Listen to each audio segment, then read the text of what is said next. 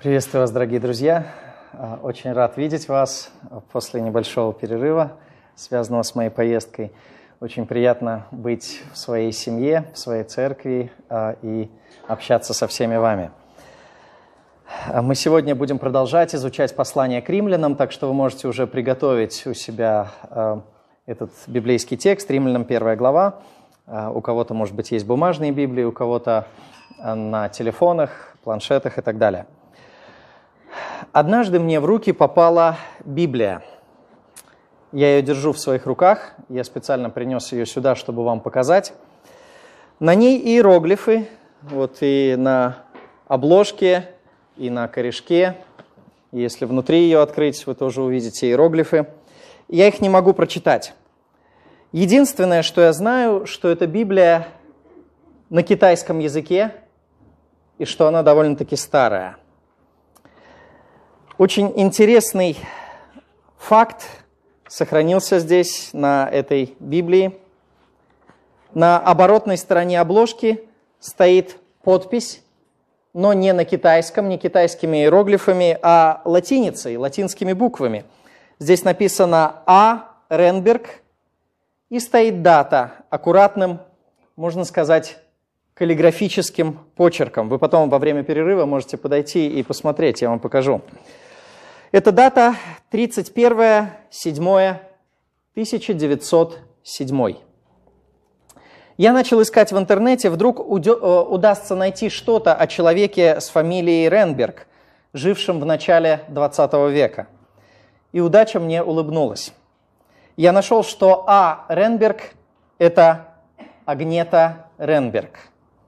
Имя этой девушки упоминается в бюллетенях, которые выпускала внутренняя китайская миссия, основанная знаменитым английским миссионером Хадсоном Тейлором. Многие из вас слышали это имя, многие, возможно, читали биографию Тейлора.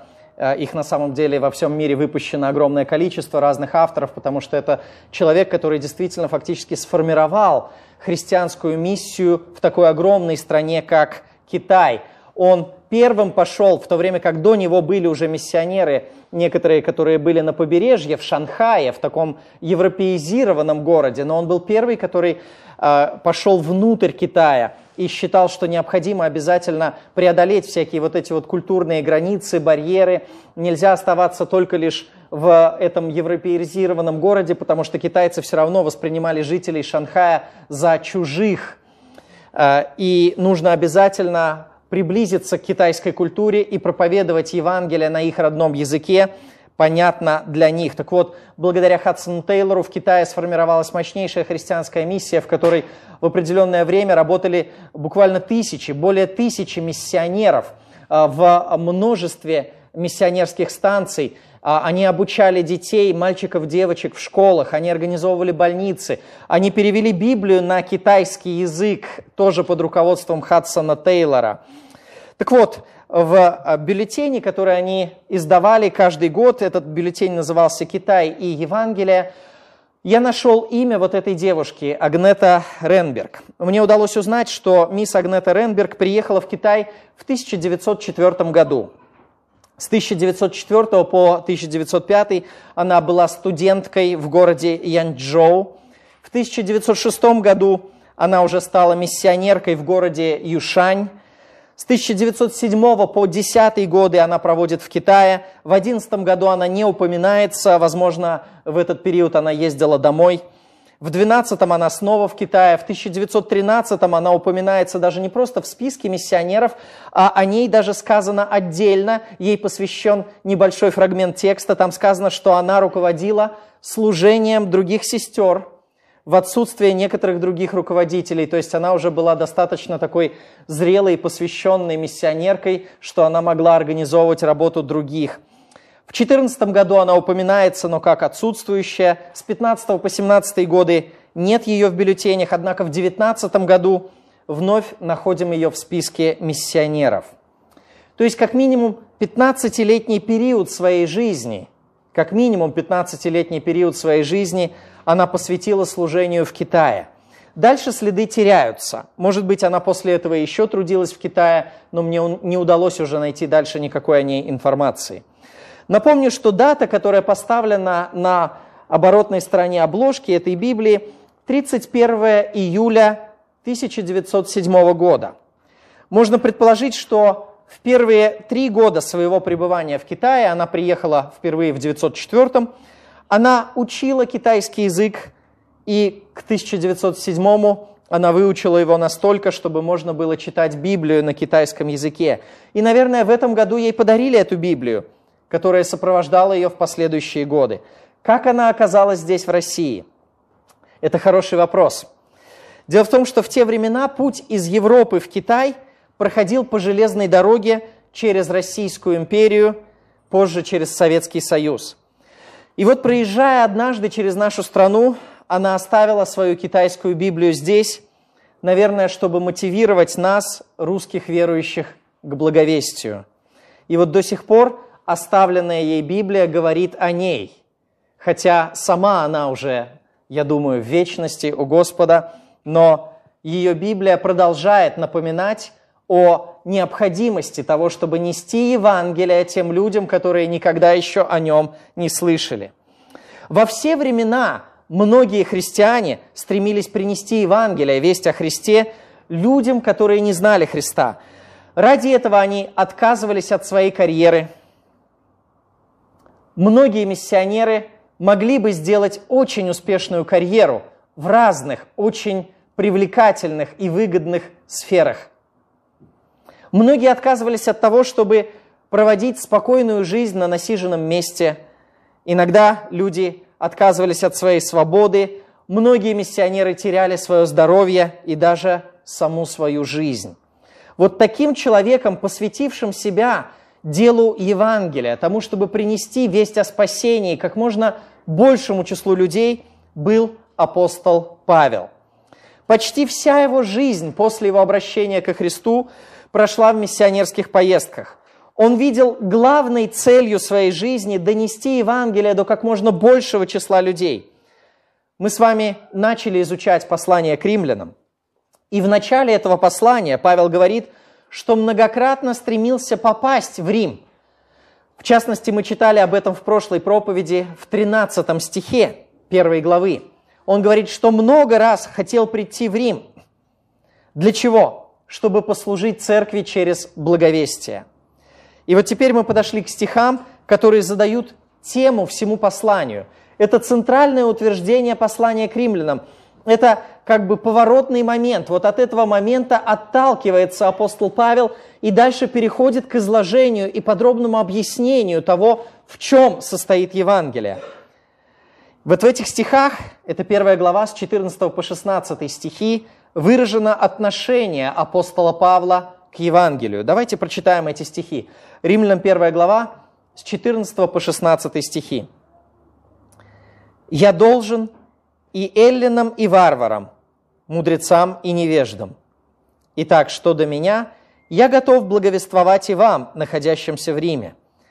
Ибо я не стыжусь благовествования Христова, потому что оно есть сила Божия к спасению всякому верующему, во-первых, иудею, потом и эллину». В этих стихах мы с вами можем увидеть три грани отношения Павла к Евангелию или три грани правильного отношения к благовестию. Давайте поговорим об этом. Итак, первая грань правильного отношения к благовестию заключается в следующем. Осознавать свой долг. Осознавать свой долг. Посмотрите на 14 стих. Павел здесь говорит, «Я должен и эллинам, и варварам, мудрецам и невеждам. Более буквально с греческого оригинала эту фразу можно перевести так «я должник». То есть Павел здесь использует существительное со значением «должник», «я должник». Буквально этот стих переводится так «эллинам и варварам, мудрецам и невеждам, я должник». Вы спросите, почему Павел должник? Почему он называет себя должником? Разве он что-то занял у кого-то и не отдает? Но дело в том, что должником можно стать в двух случаях. Должником можно стать либо если человек что-то занял у кого-то, да, допустим, у тебя что-то заняли, и вот тогда этот человек является твоим должником. Либо если кто-то передал что-то через этого человека. Кто-то передал что-то через этого человека для тебя, и тогда вот этот человек является твоим должником. Он должен отдать это тебе.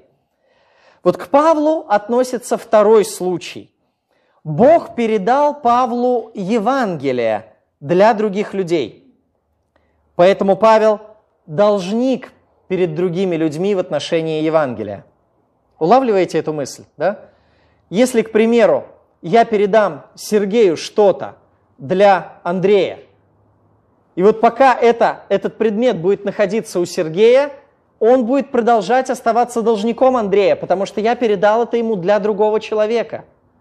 Вот точно так же Бог передал Евангелие апостолу Павлу для других людей. И апостол Павел является должником перед другими людьми. Позвольте спросить вас, друзья, доверил ли Бог нам с вами Евангелие? Да, Он доверил нам Евангелие. Значит, мы тоже должники перед другими людьми. Бог дал нам Евангелие, чтобы мы несли его другим. Как должник апостол Павел признает свой долг перед благовестием. Как должник он должен благовествовать. Это не просто его личный выбор, его предпочтение, это не просто какая-то карьера, которая его привлекает, это не просто его личное пожелание или инициатива. Нет, это долг, это обязанность, это то, за что Бог с него спросит. В 1 Коринфянам 9 главе 16 стихе апостол Павел говорит, 1 Коринфянам 9, 16, «Ибо если я благовествую, то нечем мне хвалиться, потому что это необходимая обязанность моя, и горе мне, если я не благовествую. То есть, поскольку Бог доверил ему Евангелие для других людей, Бог как господин, как царь, спросит со своего слуги, как ты выполнял мое поручение. Поэтому, когда апостол Павел делился Евангелием с другими людьми, он не мог похвалиться этим, он не мог сказать, о, смотрите, какую я важную работу выполняю, как здорово, что я благовествую, это моя инициатива, я решил это делать, и вот теперь э, мне есть какая-то похвала за это. Нет. Он сознавал, что не может ничем похвалиться, потому что на самом деле это все равно, что вы пришли на работу, начальник вам сказал, делай вот эту работу, вы ее выполнили, и потом приходите, о, смотри, я выполнил эту работу, смотри, похвали меня. Он скажет хм, за что тебя хвалить? Ты подчиненный, ты выполняешь приказ. Также и здесь апостол Павел, он благовествует, и он говорит, мне нечем хвалиться, потому что это необходимая обязанность моя. Это то, что я должен делать. Это мой долг. И горе мне, если я не благовествую. То есть Бог, наоборот, спросит с меня, если я не буду выполнять свой долг, потому что я должник. Как деньги взыщут с должника в конечном итоге – так и Бог взыщет с каждого христианина, как он делился Евангелием. В книге пророка Амоса, 3 главе 8 стихе, мы находим такие слова. Амоса 3.8. «Лев начал рычать, кто не содрогнется. Господь Бог сказал, кто не будет пророчествовать». Есть прямая взаимосвязь. Лев зарычал, все испугались. То есть его рычание, голос льва, он побуждает к определенному действию, он производит определенный эффект. Точно так же и голос Божий в еще большей степени. Лев начал рычать, кто не содрогнется. Господь Бог сказал, кто не будет пророчествовать. Если Бог дал пророку свое слово, то как пророк может удержать это слово и промолчать? Давайте проведем параллель. Если Бог дал нам свое Евангелие – то как мы можем молчать и не говорить об этом Евангелии другим людям? И вот Павел прекрасно сознавал этот свой долг. Не все христиане это сознают. Есть много молчащих христиан, которые не понимают своего долга и не осознают себя должниками. Но апостол Павел отличался тем, что он прекрасно сознавал свой долг. Он говорит, эллинам и варварам, мудрецам и невеждам я должник. Давайте еще раз посмотрим на эти слова. Перед кем апостол Павел считал себя должником? эллинам и варварам, мудрецам и невеждам. В этом стихе мы находим две пары противопоставлений. Эллины и варвары с одной стороны, с другой стороны мудрецы и невежды. Эллины и варвары – это противопоставление по языку. Эллинами в те времена называли всех, кто говорил на греческом языке. То есть фактически эллинами называли греков и римлян. Римляне тоже говорили по-гречески, они впитали культуру Греции и язык Греции. И основным разговорным языком на территории Римской империи был даже не латинский язык, не язык самого Рима, а был греческий язык. Кстати, обратите внимание, на каком языке апостол Павел пишет послание в римскую церковь. На греческом языке. Римляне тоже относились к категории эллинов – кто же такие варвары? Варвары – это люди, которые не говорили по-гречески. Это представители всех остальных народностей, не усвоивших греческий язык. И вот Павел говорит, что он является должником и перед теми, и перед другими, и перед эллинами, и перед варварами. То есть независимо от языка, на котором человек разговаривает, я должник перед ним, я должен ему говорить Евангелие. Друзья, нас окружают люди, которые говорят на разных языках. Россия – это одна из стран многонациональных, в которых живут люди, говорящие на разных языках. Много людей, которые здесь исконно проживают еще со времен Российской империи, и они сохраняют свои языки в каких-то регионах параллельно с русским языком. Много также иммигрантов, которые приезжают сюда с других регионов сейчас, здесь проживают, и они говорят на других языках – и мы должники перед всеми, независимо от того, на каком языке говорит человек. Как-то мне довелось лететь в самолете с одним человеком. Он разговаривал по-английски, мы с ним разговорились. По виду он был похож на индуса. И, как оказалось, он был и правда индус. Он оказался каким-то крупным армейским чином из Индии, и он летел в Россию по вопросу каких-то военных закупок. Я не стал выяснять, и, наверное, он не рассказал бы мне, потому что военная тайна. Вот. Но мы с ним разговорились, и я спросил, есть ли в Индии христиане? Знает ли он что-то о Христе? Оказалось, что он мало что знал. Он говорил э, что-то, вот э, видно было, что во, всем, во всей его речи сквозила индийская философия, индийское мировоззрение. И у меня была возможность сказать ему о Евангелии. В конце нашего полета я пожелал ему найти Библию и прочитать ее – он сказал, что собирается это сделать. Так что, если вы вспомните, помолитесь об этом человеке. Это уже было, правда, несколько лет назад, но для Бога нет границ, времени, да, Бог может напомнить ему и об этом, может быть, кого-то еще послать к нему, чтобы он засвидетельствовал ему о Христе. Дорогие друзья, у всех у нас есть возможности говорить с людьми, которые говорят на разных языках. Вокруг нас много азербайджанцев, узбеков, таджиков, цыган – и русских тоже. Все они, скорее всего, говорят по-русски или стараются говорить по-русски, если они приехали сюда недавно на работу. Мы должники перед ними в том, чтобы сказать им Евангелие. Мы не должны отвергать никого по признаку его речи или по признаку языка, по признаку национальности. Мы должники перед всеми людьми, чтобы донести до них Евангелие. И кто знает, не с этой ли целью Бог послал этого азербайджанца на работу сюда или этого таджика на работу в Самару, для того, чтобы здесь он услышал о Христе и, может быть, уверовал, и, может быть, бы принес весть о Христе обратно к себе на родину. Мы должники перед ними в том, чтобы говорить им Евангелие.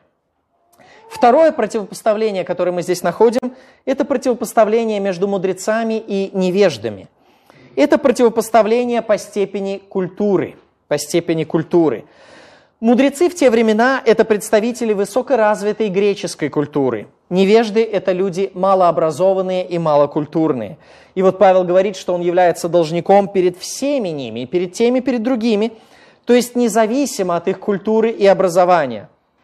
Дорогие друзья, нас с вами тоже окружают люди разной культуры и разного образования. И мы должники перед всеми ними в том, чтобы нести им Евангелие. Не нужно бояться, что человек слишком далек от вас культурно. Ну, например, слишком высокой для вас культуры, например, профессор вуза. Или наоборот, слишком низкой для вас культуры, например, бомж. В истории есть немало примеров, когда благовестие преодолевало культурные барьеры. Может быть, кто-то из вас слышал, что великий баптистский проповедник Сперджен, которого знает практически весь мир, книги которого переведены на множество языков, так вот, Сперджен обратился, услышав, как разговаривают о Христе необразованные бабушки. И многие другие люди в истории в христианской, они обращались ко Христу, когда им свидетельствовали люди совсем другой культуры. Либо когда какие-нибудь высокообразованные люди свидетельствовали простым крестьянам или бомжам, и те обращались ко Христу. Либо иногда наоборот, в противоположную сторону, когда очень простые, малокультурные люди свидетельствовали о Христе представителям знати, и те обращались ко Христу. Евангелие способно преодолевать культурные барьеры, поэтому давайте осознавать свой долг перед людьми в том, чтобы нести им Божье Евангелие. Мы должники перед всеми, независимо от их языка и независимо от их культуры. Теперь давайте посмотрим на следующую, вторую грань правильного отношения к Евангелию. Первая грань отношения к Евангелию – это осознавать свой долг. Вторая грань – это расположить свое сердце. Расположить свое сердце. Посмотрите на следующий 15 стих. В 15 стихе Павел говорит, «Итак, что до меня, я готов благовествовать и вам, находящимся в Риме». Здесь очень интересное слово «готов». Употребленное в греческом оригинале слово обозначает стремящийся быть полезным, готовый, охотный, усердный, расположенный. Например, это же слово встречается в первом послании Петра, 5 глава, 2 стих, 1 Петра 5.2. «Пасите Божье стадо, которое у вас, надзирая за ним непринужденно, но охотно и Богу угодно, не для гнусной корысти, но из усердия». Вот слово «из усердия» это как раз слово в оригинале с тем же самым корнем. Усердие. Усердие в этом стихе противопоставляется принуждению, надзирая за ним непринужденно, но из усердия. Принужденно – это когда кто-то вынуждает тебя, заставляет тебя. А из усердия – это когда ты сам по собственной инициативе хочешь что-то сделать. Может быть, даже когда тебя не просят.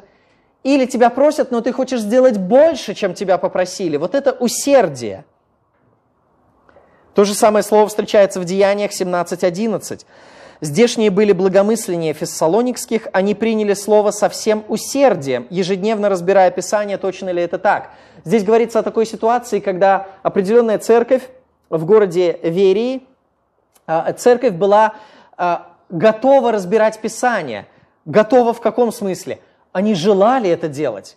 Они стремились к этому. Они, услышав проповедь апостола Павла, они заразились энтузиазмом, и они взяли Библию, стали читать библейские тексты, сравнивать с тем, что говорит апостол Павел, изучать, разбирать. У них был энтузиазм. Они со всем усердием ежедневно разбирали Писание. 2 Коринфянам 9.2. Павел говорит, «Ибо я знаю усердие ваше и хвалюсь вами перед македонянами». И в этом же стихе говорит, «Ревность ваша поощрила многих». Усердие здесь параллельно ревности – то есть желанию, э, когда человек возревновал о чем-то и очень хочет это исполнить, хочет исполнить больше, может быть, чем другие люди. Он говорит здесь, хвалюсь вами перед македонянами. Это значит, что коринфяне хотели больше послужить для верующих и даже в большей степени пожертвовать от своей церкви, чем македонские верующие из Фессалоники или из города Филиппы. Вот. Э, и они проявляли ревность в этом. Вот что такое усердие. И вот это вот же самое слово употреблено в послании к римлянам 1.15, в стихе, который мы сейчас читаем. Когда Павел говорит «я готов благовествовать», он говорит, что у меня есть усердие. Мое сердце стремится к этому. Я ревную об этом. Сознавая свой долг, Павел готов. Из-за того, что он сознает себя должником, как в предыдущем стихе он, э, мы прочитали, да, я должник перед мудрецами и невеждами, перед эллинами и варварами. И так я готов. Поскольку он сознает себя должником, его сердце расположено, у него есть ревность к тому, чтобы э, благовествовать. Иными словами, сознавая себя должником, он не просто холодно и сухо выполняет свой долг. Он не просто приходит на работу и отмечается по часам. Так, рабочий день начинается в 9, без 5-9 меня вообще не трогайте, меня еще здесь нет, так, так, так, без одной минуты, о, 9, все, теперь, что я должен делать, говорите мне. Нет, апостол Павел не так относится к благовестию, он не просто холодно и сухо выполняет свой долг. Нет, чувствуя свой долг, он настраивает свое сердце на желание благовествовать. Чувствуя свой долг, он благовествует с ревностью и охотой. Он ревнует о Евангелии. Наверное, здесь можно провести параллель с денежным долгом. Вот, может быть, не все люди, конечно, так относятся к своим денежным долгам, но многие чувствуют свою ответственность. Вот, э, например, я не люблю занимать деньги, и если я занял у кого-то денег, то я стремлюсь как можно быстрее отдать. Вот когда мы заняли денег, мы чувствуем, что э, вот чужие деньги словно бы жгут нам руки. Нам хочется поскорее от них избавиться, скорее возвратить этот долг. Вот примерно такое же отношение было у апостола Павла. Несказанное другим людям Евангелие словно бы жгло ему сердце и побуждало его благовествовать. И поэтому, сознавая свой долг, он с ревностью и с охотой делился Евангелием. Итак, Павел говорит, что он не только должен благовествовать, но и хочет благовествовать. Более того, он не может этого не делать. Это как другие апостолы, Петр и Иоанн, в Деяниях 4 главе 20 стихе, когда им запрещали говорить о Христе, они ответили, мы не можем не говорить того, что видели и слышали. Деяние 4.20. Мы не можем не говорить того, что видели и слышали. Дорогие друзья, на самом деле, если мы осознаем свой долг перед Господом, то у нас должно быть и желание благовествовать. И мы, подобно Петру и Анну, должны будем сказать, мы не можем говорить того, что видели и слышали. Если я лично повстречался с Христом в своей жизни, то я не могу не, могу не говорить о нем другим людям. Если Христос спас меня, то я не могу не говорить о Его спасении тому, кто еще направляется в ад, в погибель. Если Христос стал для меня драгоценностью, то я не могу не делиться им с другими людьми, которые еще не спасены, еще не знают Христа и реально страдают уже в этой жизни без Бога и направляются в худшую участь, в вечность без Бога. Мы не можем не говорить того, что видели и слышали. Итак, давайте настраивать свои сердца на то, чтобы, сознавая свой долг, благовествовать с охотой. Можем ли мы настраивать свое сердце? О да, конечно. Это во многом зависит от нашего настроя. Здесь не нужно воображать себе, что это э, пассивное какое-то вот такое дело, да, что, ну, типа, ну, нет у меня желания благовествовать, ну и нет, ну, что поделать, я не могу же себя заставить. На самом деле мы заставляем себя и должны заставлять себя во многих вещах. Любое правильное дело и доброе дело, особенно если это нелегкое дело, требует усердия, требует того, чтобы настроить свое сердце. Ну, например, кто ходит в школу с охотой? Мало кто. Мало кто. Я знаю, что у меня дети в школе, и независимо а, от того, как они учатся, отличники они или двоечники, вот, у меня есть те, и другие, нет, шучу, они нормально учатся, но независимо от того, как они учатся, никто из них не хочет идти в школу. Но им нужно располагать свое сердце, нужно настраивать себя на то, чтобы выполнять то, что правильно. И на самом деле мы понимаем, что чем дальше мы растем, да, чем больше берем на себя ответственность, ответственность за сначала самостоятельную жизнь, да, работа, жилье, затем ответственность еще за, за кого-то, за свою семью, за жену, за детей – чем больше мы растем, тем больше мы понимаем, что на самом деле нам нужно располагать свое сердце и делать, выполнять свой долг с готовностью, чтобы настраивать свое сердце на правильные вещи. Вот то же самое относится и к благовестию. Благовестие не будет получаться само собой, если мы не настраиваем своего сердца. Нам нужно, сознавая свой долг, располагать сердце к тому, чтобы мы могли сказать, как Павел – Итак, что до меня, я готов благовествовать, у меня есть усердие, у меня есть ревность, я желаю это делать, потому что сознаю себя должником перед всеми. Итак, до сих пор мы увидели две грани правильного отношения к Евангелию. Это осознавать свой долг и расположить свое сердце. Давайте теперь посмотрим на третью, последнюю грань правильного отношения к Евангелию. Это отвергнуть ложный стыд. Отвергнуть ложный стыд. Посмотрите на следующий 16 стих. «Ибо я не стыжусь благовествования Христова, потому что оно есть сила Божия ко спасению всякому верующему, во-первых, Иудею, потом и Эллину». Павел не стыдится благовествования. Это не значит, что ему никогда не было страшно благовествовать. Во многих ситуациях ему было по-человечески страшно и волнительно. Например, Коринфянам он пишет, 1 Коринфянам 2 глава 3 стих, «И был я у вас в немощи, и в страхе, и в великом трепете». 1 Коринфянам 2 глава 3 стих. Вслушайтесь еще раз в эти слова. Когда он пришел к ним впервые в Коринф, чтобы благовествовать там Евангелие, в этом греческом городе, где было много, опять же, людей образованных, культурных, философски обученных. Он говорит, был я у вас в немощи и в страхе, и в великом трепете. Как это нам знакомо? Как знакомо, что мы тоже ощущаем свою немощь. Как знакомо нам, что мы тоже чувствуем страх и великий трепет. Нам сложно произнести первое слово, но когда мы произнесем первое слово – дальше становится гораздо легче. Вот апостол Павел преодолел этот свой страх. Несмотря на страх и немощи, великий трепет, он продолжал благовествовать. Он продолжал благовествовать, несмотря на то, что сталкивался со многими препятствиями. Например, в городе Филиппы его посадили в тюрьму. В городе Фессалоники его выгнали из города, городские власти. В городах Дамаске и Верии – в двух городах в разные периоды его служения за его головой охотились. Так что он был вынужден тайно покидать эти города.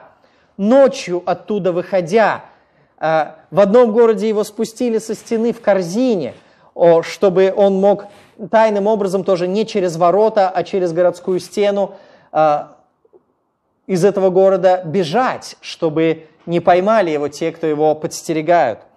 В Афинах над ним насмехались. В Коринфе его выставили невеждой.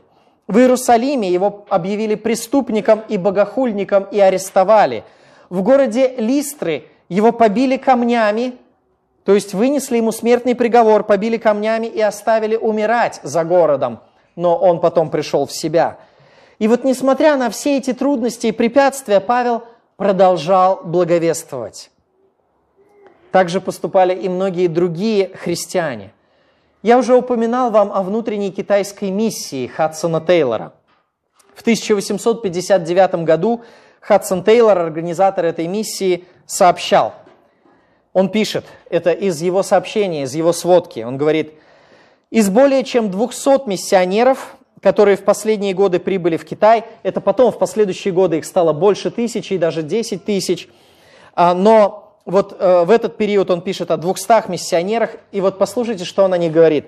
Из более чем 200 миссионеров, которые в последние годы прибыли в Китай, умерло более 40 человек. Из 200 с лишним умерло более 40 человек, 20%. Пятая часть, каждый пятый. И более 50 миссионеров потеряли своих жен. Четверть миссионеров – с чем это было связано? Ну, прежде всего, с болезнями, с низким уровнем медицинской помощи. Они приезжали в другую страну, на другую территорию, они не были, их иммунитет не был подготовлен к тому, чтобы переносить те инфекции. А может быть, они не знали, как пользоваться какими-то местными средствами лечения и так далее и тому подобное, но умирало огромное количество. Однако послушайте, что затем он говорит. Он пишет – но все были согласны с мнением, высказанным одним из миссионеров на какой-то встрече. И вот что этот миссионер сказал. Если бы мы снова стояли перед выбором, вот зная обо всем том, обо всех трудностях, которые их постигнут. Если бы мы снова стояли перед выбором, мы бы снова выбрали эту работу и это место. Они не стыдились благовествования. У них была смелость в том, чтобы нести Евангелие другим народам, преодолевая самые большие тяготы и трудности. Дорогие друзья, почему мы с вами можем стыдиться благовествования? Мы часто стыдимся, потому что боимся, что нас посчитают людьми недалекими, примитивными.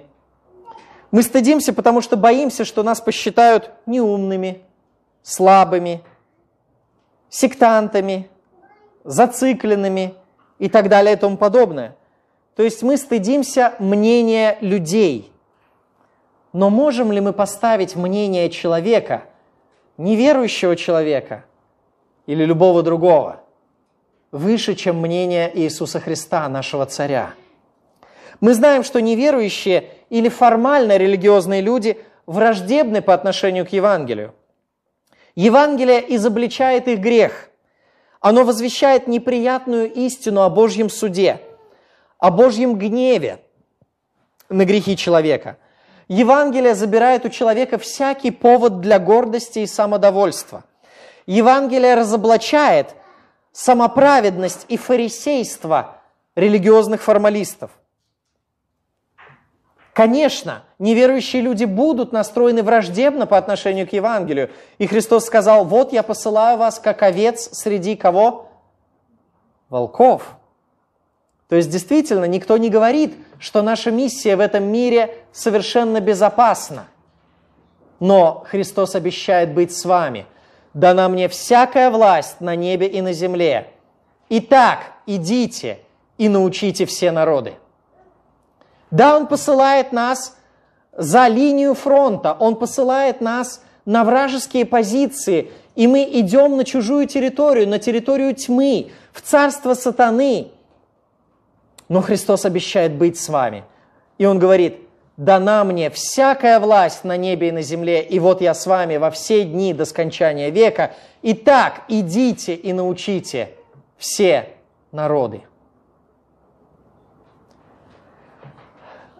Когда мы думаем о, о причинах нашего страха или стыда в благовестии, то мы должны будем признать, что в конечном итоге наш стыд связан с тем, что мы слабо ценим Евангелие. В конечном итоге наш стыд связан с тем, что мы слабо ценим Евангелие. Иногда некоторые христиане выдвигают разного рода отговорки, почему они не благовествуют. Кто-то говорит, это не мой дар, у меня нет дара евангелиста, Однако Писание не говорит, что только с даром евангелиста люди должны благовествовать. Есть некоторые, кто имеет особый в этом дар и особый успех. И да благословит Господь таких людей. Но благовествовать должны все верующие, независимо от своего духовного дара. Они не могут не говорить о Христе, который их спас, и не могут не делиться путем спасения, вестью спасения с другими людьми. Это как если, знаете, если у меня есть лекарство от смертельной болезни, и рядом со мной находится человек, страдающий этой смертельной болезнью, и я знаю, что у меня есть лекарство, которое может ему помочь. Но я скажу, нет, я не дам ему это лекарство, потому что я не доктор, у меня нет диплома, нет профессионального образования, это не мой дар. Это же глупо. Если мы знаем, что мы можем помочь, мы должны поделиться, по крайней мере сказать, что нам известно что-то, да, что может помочь а там уже пусть сам решает. Мы, по крайней мере, должны поделиться Евангелием с другими людьми.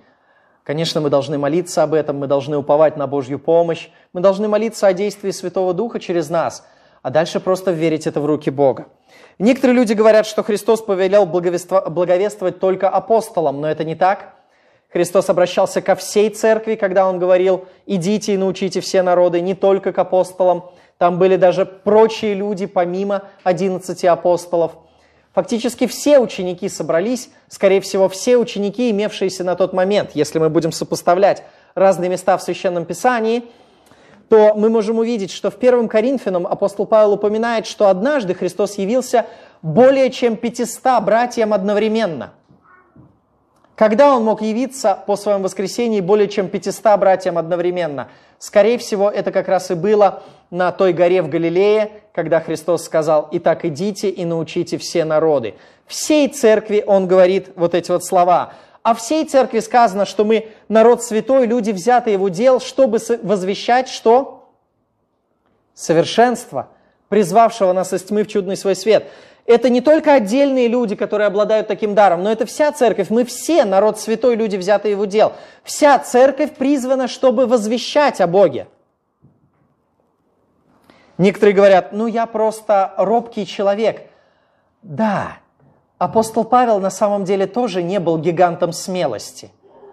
Он не был спецназовцем, он не был ветераном военных действий, он не прошел курс подготовки ОМОНа, он, он не был римским легионером.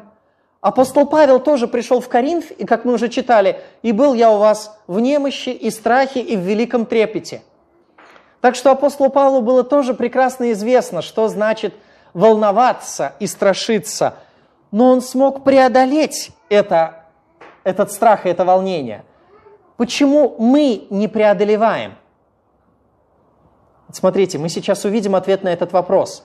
Мы увидим ответ на вопрос, почему мы не преодолеваем, когда мы увидим, почему Павел преодолел.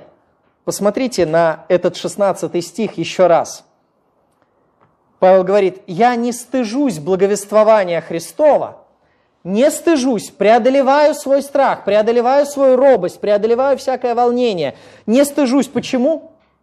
Потому что оно есть, как мы читаем, потому что оно есть сила. Апостол Павел был способен преодолеть всякое волнение и страх, потому что он понимал что-то в отношении Евангелия – он понимал, что Евангелие – это сила. Сила – это не то, чего можно стыдиться. Никто из нас не стыдится своей силы. Если, например, молодой человек, или пусть уже пожилой мужчина, я не знаю, неважно, заходит в спортзал, и там люди тягают, там кто-то 70 килограмм на доске, там еле-еле жмет, кто-то 80 килограмм, а он размявшись, набрасывает 120, 130, ложится и жмет, то он не будет стыдиться при этом. Он, он не будет говорить так, ой, да я стесняюсь, вы знаете, вы отвернитесь все, не смотрите, как я пожму 140 килограмм. Не, наоборот, он скажет, смотрите, это сила, я хочу показать вам свою силу. Нет, вот силы никто не стыдится. И апостол Павел понимал, что Евангелие – это сила – я не стыжусь благовествования Христова, потому что оно есть сила. Понимая что-то в отношении Евангелия, он был способен преодолеть свой человеческий, свой плотский страх. Почему же мы не способны бываем преодолеть свой страх? Потому что мы недостаточно ценим Евангелие. Мы воспринимаем Евангелие как слабость. Это связано с нашим отношением к Евангелию. Мы воспринимаем Евангелие как слабость. Мы думаем, что если только мы будем ассоциировать себя с Евангелием Христа, люди подумают, фу, какой фанатик. Если мы будем только ассоциировать себя с Евангелием Библии, то люди скажут сектант. Если только мы будем открыто исповедовать имя Христа, люди скажут зацикленный и так далее и тому подобное, неумный, недалекий, необразованный. Мы воспринимаем Евангелие как слабость. Мы боимся, что оно поставит на нас пятно, на нашей репутации. И поэтому мы боимся отождествлять себя с Евангелием. О чем это говорит? О нашем отношении к Евангелию. Мы должны с вами понимать, что такое Евангелие. И тогда Господь придаст нам силы, чтобы преодолеть всякий страх и всякое волнение. Евангелие – это на самом деле сила. Это то, чего нельзя стыдиться. Более того, это сила Божья. Это самая большая сила в нашей Вселенной. Евангелие обладает огромной силой для изменения людей. Иеремия говорит в 13 главе 23 стихе, Иеремия 13, 23, может ли эфиоплянин поменять кожу свою? Кто такой эфиоплянин? Жители Эфиопии, в Африке. Они какого цвета у них кожа? Очень черная. Вот у некоторых даже и сине-черная, да. Вот. Э, может ли феоплянин переменить кожу свою, сделать ее белой? Подразумеваемый ответ – нет. Может ли барс поменять пятна свои, которые у барса на его шкуре? Да? То есть можно ли вывести эти пятна каким-нибудь стиральным порошком? Давайте мы лучше постираем его, посильнее потрем. Нет, невозможно, не может. И вот Иеремия говорит, так и вы, он обращается к неверующему израильскому народу, и вот неверующему израильскому народу он говорит, так и вы можете ли делать доброе, привыкнув делать злое? Для человека это невозможно. Нет такой силы, которая была бы способна черную кожу поменять на белую, вывести пятна барса или сделать злого человека добрым, а отучить человека от того, чтобы делать злое. Нет такой силы на этой земле, кроме Евангелия. Кроме Евангелия. Евангелие – это единственная сила, которая может духовно поменять кожу человека, поменять его природу – это единственная сила, которая способна вывести пятна с нашей шкуры. Это единственная сила, которая может помочь человеку делать доброе, даже тогда, когда он до этого привык делать злое. Евангелие обладает огромной силой изменять сердца.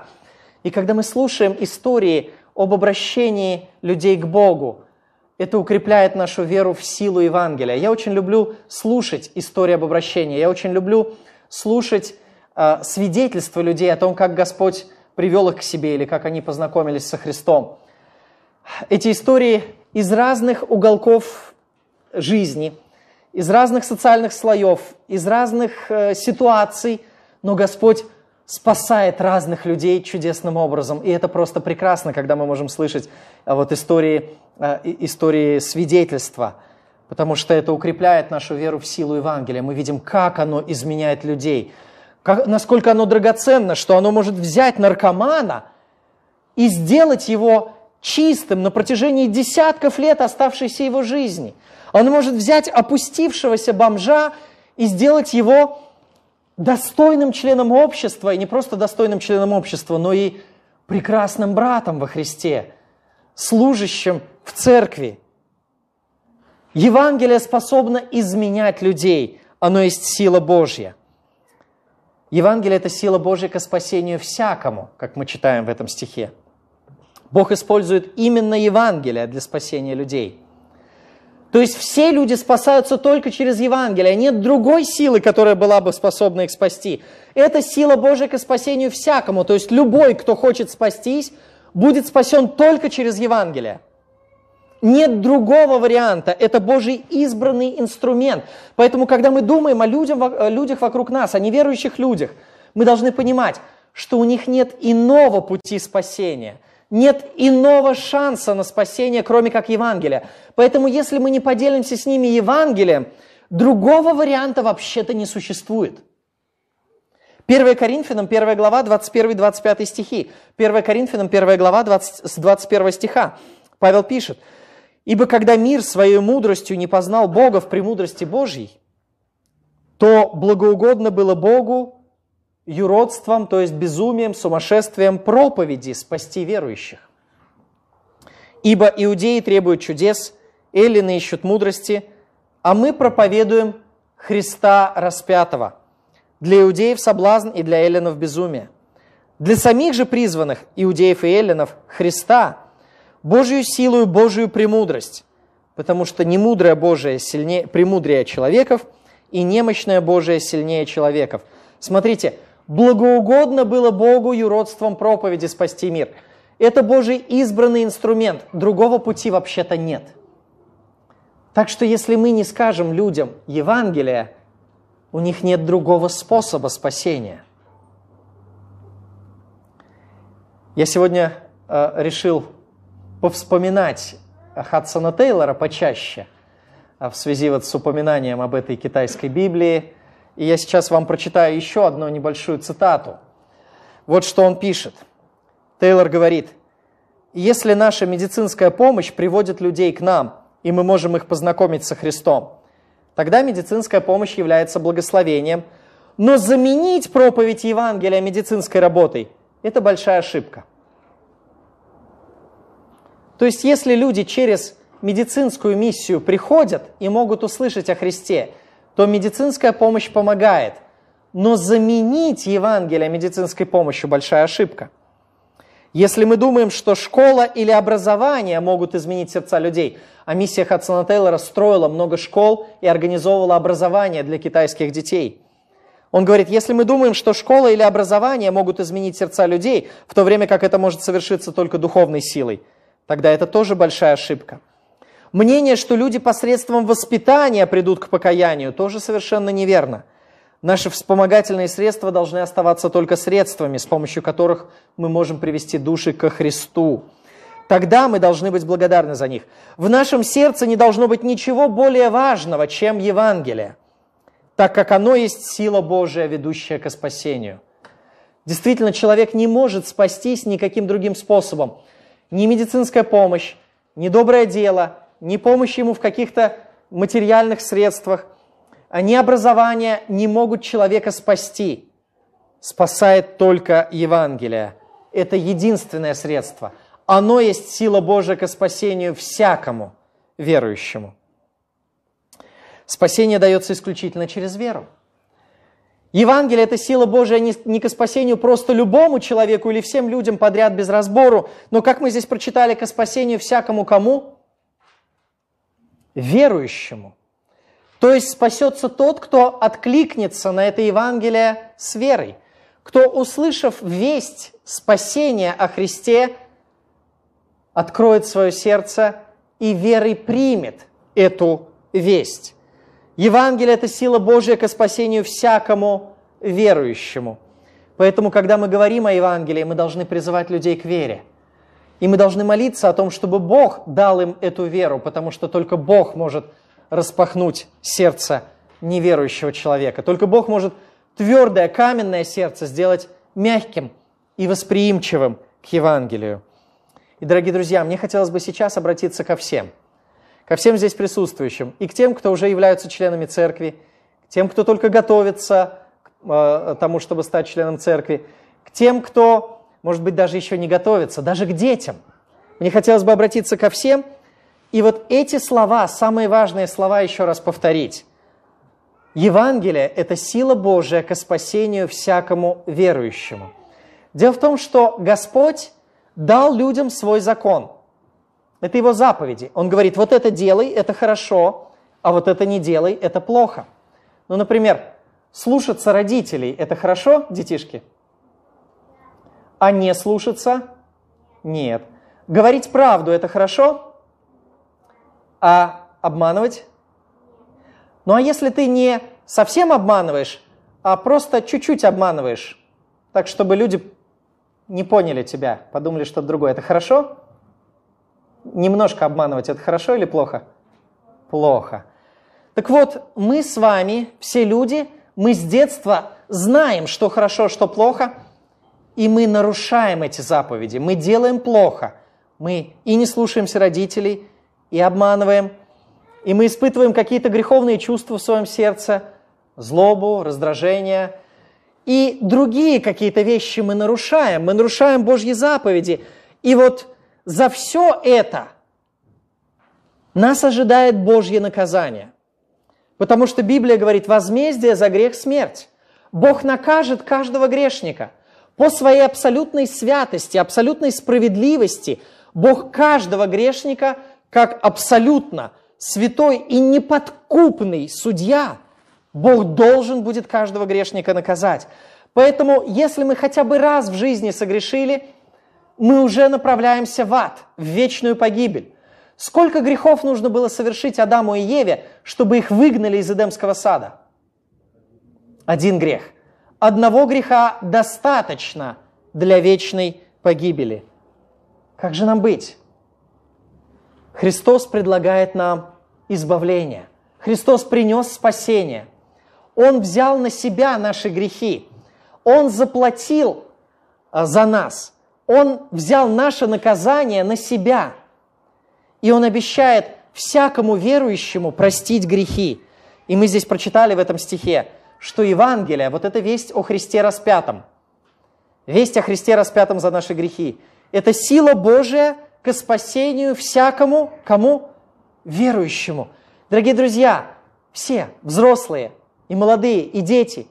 уверуйте в Иисуса Христа, распятого за ваши грехи. Примите вот эту весть спасения. Склонитесь перед Христом. Скажите, Господи, прости меня, я отдаю Тебе свое сердце, свою жизнь, я буду служить Тебе. Вот это и есть покаяние. Евангелие – это сила Божия к спасению всякому верующему. И тогда Бог способен изменить вашу жизнь. Он способен ее перевернуть. Он способен дать вам новое рождение и новую жизнь. И эта жизнь с Богом будет прекрасной жизнью. Итак, мы с вами разобрали три грани правильного отношения к Евангелию. Это, во-первых, долг. Я должен перед всеми людьми делиться Евангелием. Во-вторых, расположение. Я хочу благовествовать. Я должен расположить свое сердце к этому, чтобы делать это с охотой, а не просто вынужденно выдавливая из себя. Да? И в-третьих, это смелость. Я не стыжусь благовествования. Смелость, основанная на понимании того, что такое Евангелие. Давайте мы сейчас будем молиться, чтобы Господь помог нам все это применить в нашей жизни. Давайте встанем, помолимся. Господь, перед нами сегодня звучали примеры многих миссионеров. Мы в первую очередь слышали пример апостола Павла – как он благовествовал на протяжении всей своей жизни. Мы также вспоминали пример Агнеты Ренберг, этой женщины, которая нам не знакома и которая жила задолго до нас, до нашего поколения, но от которой у нас осталось вот такое материальное свидетельство, ее Библия. И это напоминает нам о людях, посвятивших свою жизнь Евангелию – мы слышали о силе Евангелия, и мы просим, Ты даруй нам правильное отношение. Помоги нам воспринимать Евангелие таким, какое оно есть, как силу Божию к спасению всякому верующему. Помоги нам ценить Твою весть, чтобы мы могли ее действительно не стыдиться и могли преодолеть любой страх. Помоги нам сознавать себя должниками перед всеми людьми, независимо от их языка и их культуры – и пусть весть Евангелия действительно распространяется через нас, через нашу церковь во всем этом районе, во всем городе, по всей стране и, может быть, даже во всем мире. Да будет Твое имя прославлено. Аминь.